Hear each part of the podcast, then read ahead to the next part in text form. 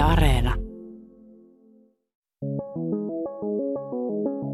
Lasten ja nuorten määrä vähenee arvioitua enemmän ja nopeammin. Tilastokeskuksen viimeisimmän väestöennusteen mukaan nuorten määrä vähenee nopeasti kaikkialla Suomessa, ei vain syrjäseuduilla.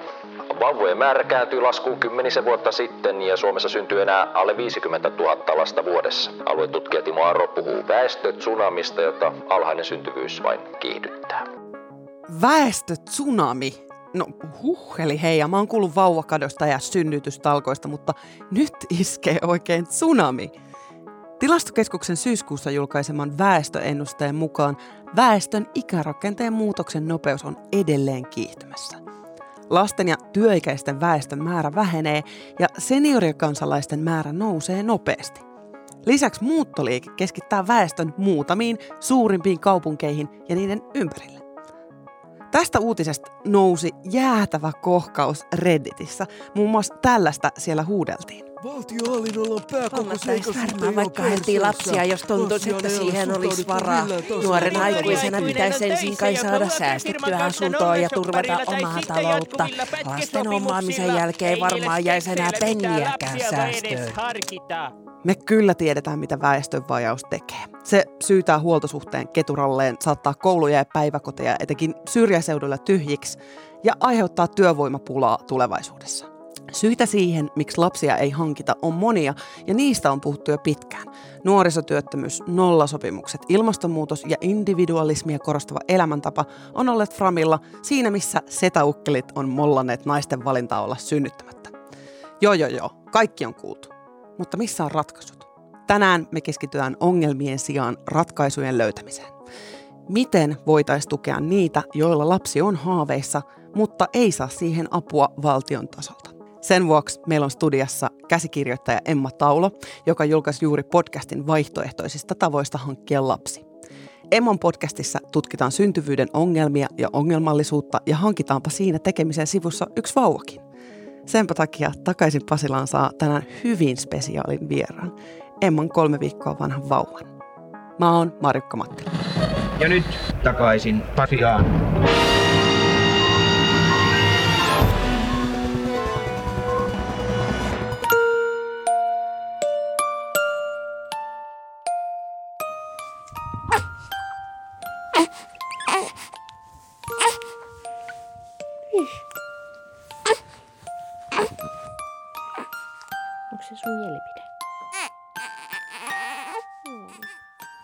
Tervetuloa Takaisin Pasilaan, Emma Taulo ja vauva.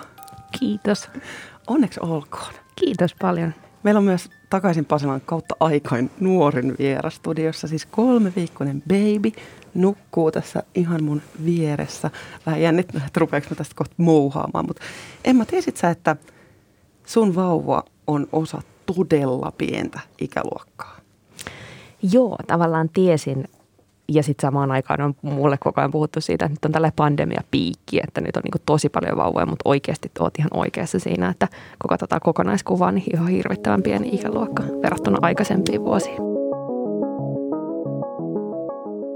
Mä voisin heti kärkeä vetää semmoisen disclaimerin, että tässä kun sun kanssa keskustellaan, niin kyseessä ei ole niin sanottu lisääntymispropaganda, vaan sä ja vauva ootte täällä sen takia, että sä oot itsellinen äiti ja oot tutkinut tämmöisiä mahdollisia tapoja tulla vanhemmaksi. Ja tänään me halutaan puhua siitä, miten niitä, jotka todella haluaa tulla vanhemmaksi, niin miten niitä voisi tukea. Uutisissa siis puhuttiin siitä, että koko Suomi on nyt jossakin pulassa, kun väestötsunami saapuu riehumaan tänne meille, ja sen vaikutukset voidaan nähdä jo ihan muutaman vuoden sisällä. Väestöennuste povaa, että kuluva vuosi on neljäs perättäinen, kun maassamme syntyy alle viisikymmentätuhatta vauvaa. Nämä ikäluokat on synnyttäjiä kolmenkymmenen vuoden kuluttua, ja jos syntyvyys pysyy matalalla tasolla pitkään, heijastuu sen vaikutukset kauas tulevaisuuteen. Aluksi vaikutus näkyy syntyvien lasten määrässä, mutta pidemmällä ajalla myös synnytysikäisten naisten määrässä. Väestöennuste kertoo myös, että vuonna kaksituhattakuusikymmentä viisitoistavuotiaiden määrä olisi kaksisataatuhatta vähemmän kuin nykyisiä viisitoistavuotiaita. Se on siis yhden Turun kaupungin verran ihmisiä. Emma, Sun vauva on viisitoistavuotias vuonna kaksituhattakolmekymmentäkuusi. Minkälaisen tulevaisuuden hän tulee näkemään väestöllisesti? Kuulostaa tosi hurjalta, varmasti tosi erilaisen kuin se, se todellisuus, missä me tällä hetkellä edetään, eletään ja jotenkin se maailma jo, jo, ja yhteiskunta, joka on rakennettu sen varaan, että meillä on tietty määrä ihmisiä ja veronmaksajia.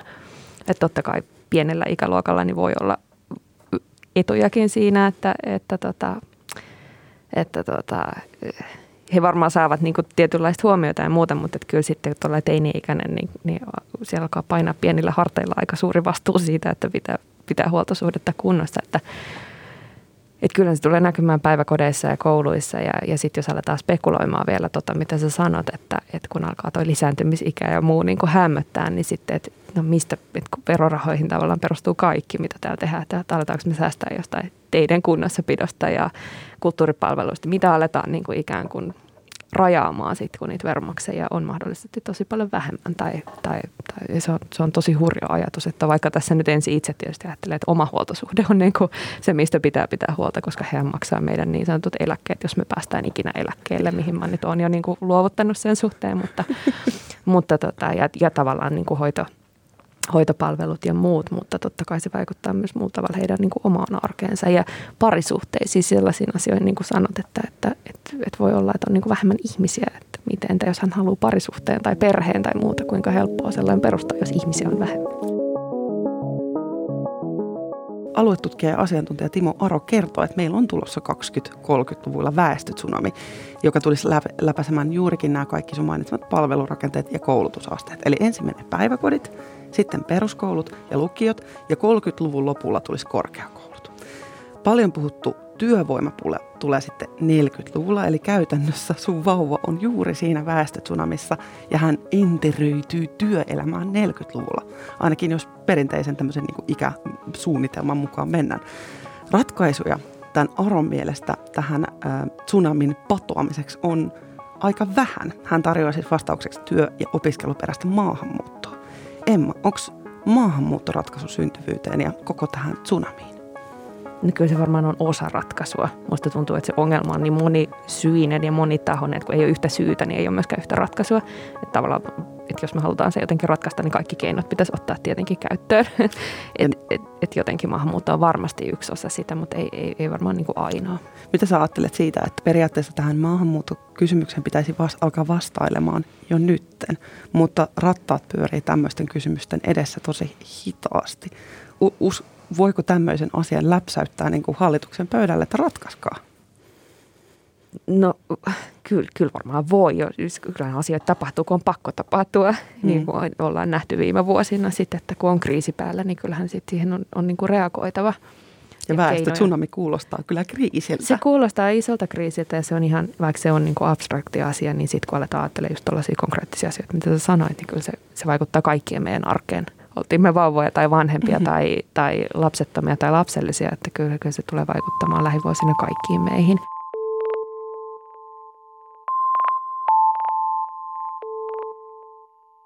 Syntyvyys on tällä hetkellä sellaisella tolalla, että viimeksi näin vähän vauvoja on syntynyt tuhatkahdeksansataakuusikymmentäluvulla.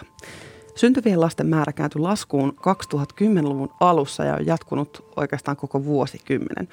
Syntyvien lasten määrä oli vielä kaksituhattakymmenluvun alussa kuusikymmentätuhatta kappaletta vauvoja. kaksituhattakaksikymmentäluvun kynnyksellä lapsia syntyi enää vajaat neljäkymmentäseitsemäntuhatta. Meillä olisi siis tuommoinen kolmetoistatuhatta vauvan vaje. Tämän tutkija Timo Aron mielestä syntyvyyttä on vaikea saada siis nousuun. Ja tässä on jo ne aiemmin mainitut syyt mukana. Eli puhutaan myös siitä yksilön, yksilön niin kuin valinnoista. On pelkoa ilmastonmuutoksesta, on epävakaita työuria ja yksinkertaisesti nyt valitaan vapaaehtoinen lapsettomuus. Ja nämä on kaikki ok-valintoja. Emma, voiko sun mielestä synnyttämiseen kannustaa enää mitenkään, ettei se vaan mene semmoista setä, setämiehen niin kuin paapoiluksi? Kyllä mun mielestä voi ja se pitäisi lähteä niin kuin juuri noista yksilön omista valinnoista, niin kuin sanoit, että totta kai on, on paljon ihmisiä, jotka valitsee vapaaehtoisen lapsettomuuden ja se on hyvä asia, että on sellainen valinnan mahdollisuus ja yhteiskunta ei niin kuin painosta ketään siihen, mutta sitten meillä on myös hirveän iso joukko ihmisiä, jotka haluaisi lapsia tai haluaisi enemmän lapsia kuin mitä heillä on ja heillä ei ole siihen mahdollisuuksia.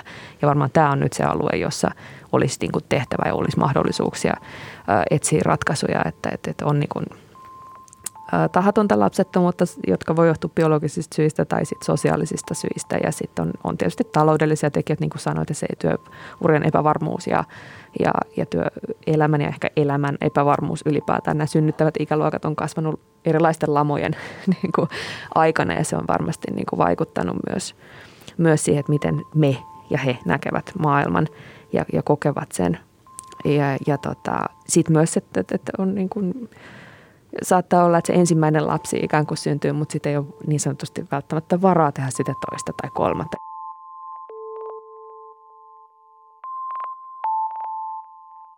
Sä oot tutkinut tätä aihetta omaan podcastiisi Yksin tehty lapsi. Tämä on siis osittain kertomusta sun matkasta itselliseksi äidiksi. Ja sä törmäsit heti alkumetreillä sun haavetta äitiydestä, että vanhemmuudesta on tehty helppoa, jos on heteropariskunta.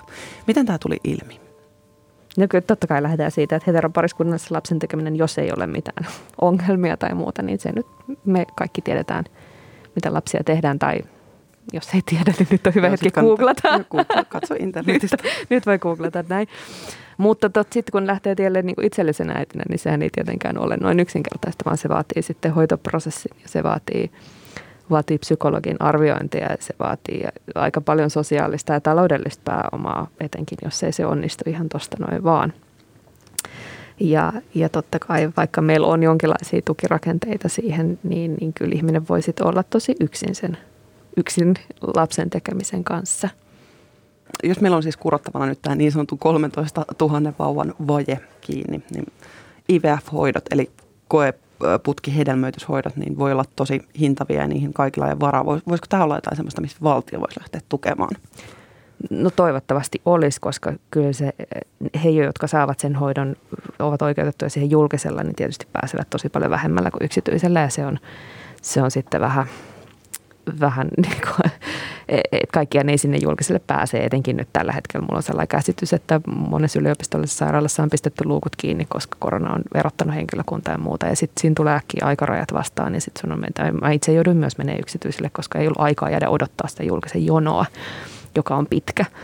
Ja, ja sitten niinku, sukusolujen luovuttajien tilanne on myös vaihtelee ja näin. Että kyllä, kyllä varmasti niinku voisi ja, ja pitäisi ja toivoisin, että näin on, koska tota, jos se olisi yksi ratkaisukeino tässä asiassa, että ei, ei kaikilla ole niin kuin niihin tuhansien tuhansien eurojen hoitoihin varaa, eikä kuulukaan olla. Eli mahdollisuus olisi, että höllennetään niitä niin kuin kunnallisen paikkojen kriteereitä tai sitten avattaisiin niin kuin tavallaan tukijonoja myös yksityiselle puolelle.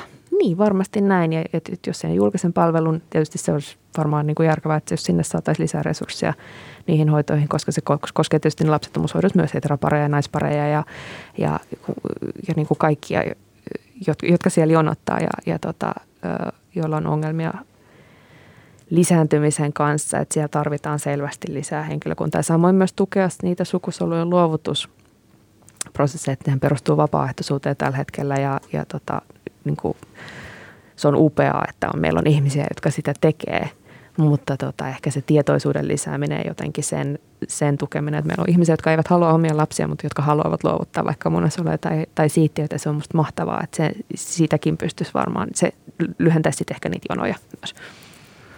Usein mä oon kuullut, tämä on niinku vuosikausia vanha sama kela ja kello, kun niinku kilisytetään jossain vaiheessa, no, että adoptio voisi sitten olla varmaan se sinun kohdallesi semmoinen vaihtoehto. Ja sitä tarjotaan niinku usein vaihtoehtoa lapset, mutta se on kuitenkin vaikeaa, se on pitkäkestosta, se ei ole kauhean niinku joustavaa. Niin sä tutkit tätä asiaa, niin mit, mit, kerro meille, miksi se on vaikeaa. Joo, se adoptio mullekin sanottiin sitten, mutta että ainahan sä voit sitä adoptoida.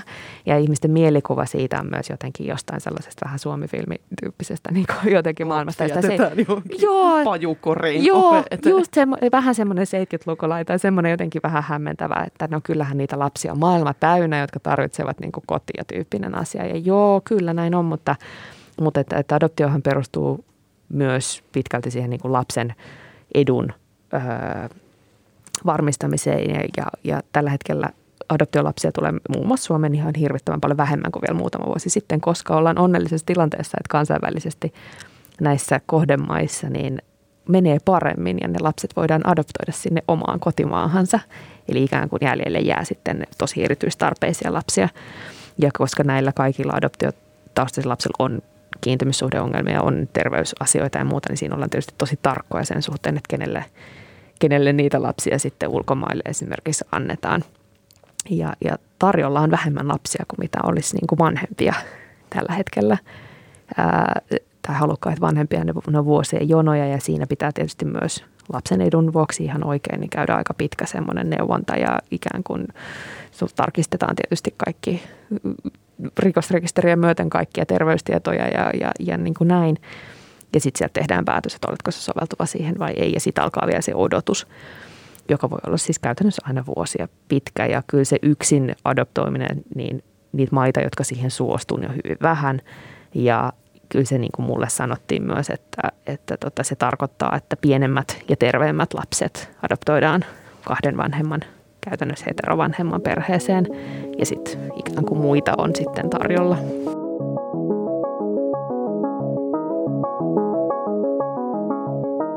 Sä puhuit aikaisemmin sukusolujen luovuttamisesta ja hankkimista, niin tota, miten tätä sukusoluprosessia voitaisiin helpottaa? Et sukusoluja Suomessa saa, siinä on, siinä on tietyt kriteerit, joita munasolujen siittiöiden luovuttamisessa on. Tällä tietyn ikäinen terve henkilö, jolta tsekataan sitten taustat ja, ja tota, sehän on siis ei-kaupallista toimintaa, että siitä ei niinku makseta mitään muuta kuin mahdollisesti sellaista niinku kulukorvaustyyppinen asia, että tämä ei ole niinku bisnestä, vaan se perustuu vapaaehtoisuuteen. Ja, ja tämänhetkisen nykyisen lainsäädännön mukaan niin kun sukusoluilla alkunsa saanut lapsi täyttää kahdeksantoista, niin se saa sitten tietää sen halutessaan sen luovuttajan tai luovuttajien henkilöllisyyden. Ja ne on Valvira-rekisterissä sinne tiedot. Ää, aluksi pelättiin jotenkin sitä, että tämä vaikuttaisi kauheasti, että ihmiset ei enää niin kuin halua, mutta mulla on sellainen käsitys, että se notkahdus ei niin kuin ollut kauhean suuri, että ihmiset silti sitä niin kuin tekee, mutta tota, varmaan se on semmoinen vaihtoehto, että pitäisi vaan niinku puhua enemmän, että hei, että sulla olisi mahdollisuus, että haluaisitko auttaa. Vähän niin kuin verenluovutustyyppinen, että soluja kun soluja, että, että tota, koska se ei johda siis vanhemmuuteen. Se, sä et, jos sä luovutat siittiöitä, niin sä et ole ikinä vastuussa siitä lapsesta, vaikka siitä, siitä syntyisi lapsi, vaan sulla on vaan tiedossa, että sä olet niinku ikään kuin biologinen luovuttaja. Mä en kuullut missään puhuttavan niinku huutavasta pulasta sukusolujen suhteen. Mutta sen sijaan mä tiedän tosi paljon, jos veripalvelusta puuttuu O-plussa-verta. Joo. Voisiko tässä niin kuin... Kyllä, kuten... samanlaista kampanjaa. Joo, koska no, miehelle se on tietysti vielä niin, niin sanotusti helpompi se prosessi, että se munasolujen luovuttaminen on sitten vähän monimutkaisempi ja, ja kaikki ei tietysti aina reagoi siihen hoitoon, mutta, mutta tota, kyllä mulla on sellainen käsitys, että niitä niin kuin kysyntää olisi ihan hirveän paljon. Kyllähän se on ihan valtava lahja. Samalla tavalla kuin veren luovuttaminen tai minkä tahansa elimen luovuttaminen. Että sehän on niin kuin ihan käsittämätön lahja, jonka sä annat, kun sä luovutat jotain tällaista. Sä luot perheitä ja niin kuin elämää sillä, että se, se jotenkin, että toivoisin, että ihmiset miettisivät sitä vaihtoehtoa, että jos sulla on mahdollisuus tehdä sitä, niin se olisi, se olisi varmasti tosi monelle niin kuin ihan valtavan suuri asia. Emma, sä hankit lapsen yksin ja naisena se on sulle mahdollista. Itsellisiä isiä ei ole tai heistä ei oikein puhuta. Onko mitään tietä, mitä kautta isä voisi hankkia lapsen yksin? No hirveän vähän tällä hetkellä. Että kyllähän se sellainen kumppanuusvanhemmuus on oikeastaan tällä hetkellä ainoa laillinen vaihtoehto. Että varmaan on kaikilla ihmisillä on tietenkin kaikenlaisia virityksiä sit niin kuin tuolla ikään kuin sovittu jotenkin, mutta jos halutaan mennä sille, että, että, että niin kuin lail, tavallaan laillisesti ja ilman, että siitä tulee mitään niin kuin ongelmia kellekään, että kaikki on kirjoissa, niin kumppanuusvanhemmuus, eli se, että sovitaan sitten öö, tämän niin kuin biologisen äidin kanssa, että ei olla parisuhteessa eikä ihmissuhteessa, vaan vanhempia, ja sitten sit se lapsi syntyy, jos syntyy hoitojen öö, seurauksena, sitten se vanhemmuus jaetaan, että tällaisia perheitä niin kuin on. Suomessa ei, ei ole vielä laillista öö.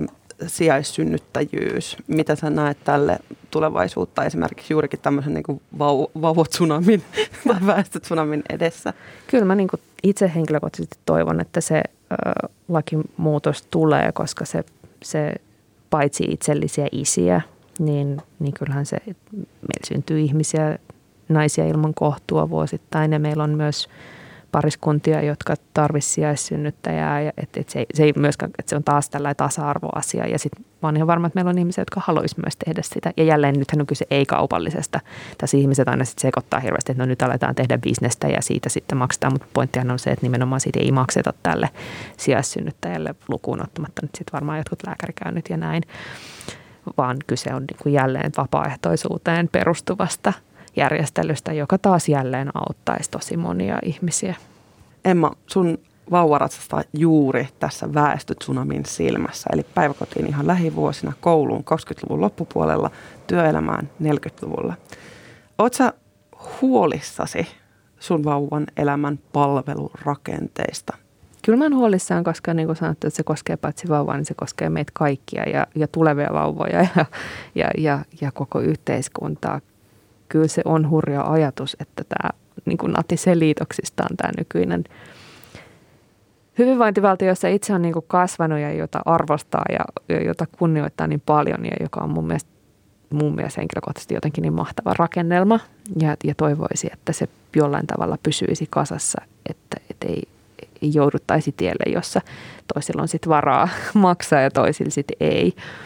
Tai, tai että me joudutaan sitten käymään tuollaista niinku isoa arvokeskustelua koko ajan siitä, että no mihin meillä on niinku varaa ja, ja just keneltä otetaan pois. Me ollaan käyty sitä nyt, musta tuntuu niinku mun koko elinajan ainakin. Sitten mä toisaalta uskon, että kaikkihan on siis mahdollista, jos on tahtotila tehdä asioita. Että mm. kyllähän mä niinku tuossa sanoin, että me ollaan nähty, että sitten kun on pakko, niin kyllähän ihmiset niinku tekee mm. ratkaisuja ja, ja toimii. Ja koronapandemia on hyvä esimerkki siitä, että sitten kun on pakko toimia, niin kyllähän sitten niinku alkaa tapahtua.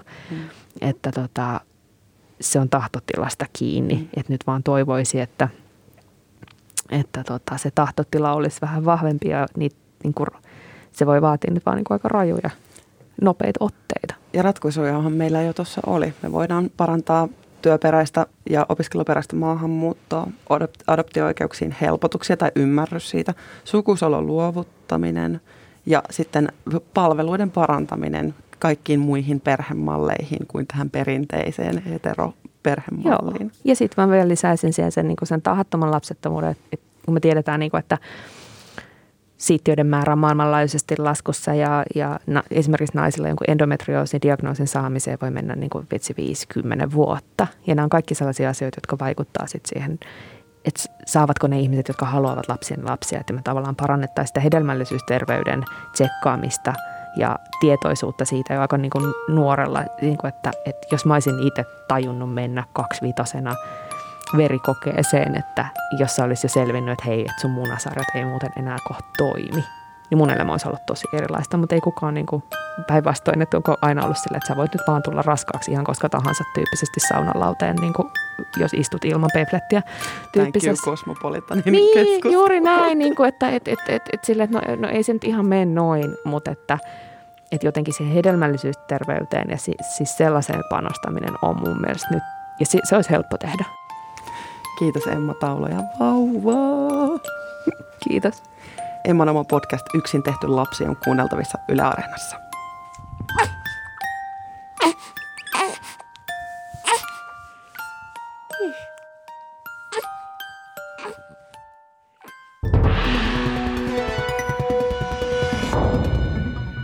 Kiitos, että kuuntelit Takaisin Pasilaan podcastia. Tilathan meidät sieltä, mistä ikinä meitä kuunteletkaan ja kerro kavereille myös. Seuraa Instatiliä ja täkää meidät siellä Instassa at Yle Takaisin Pasilaan.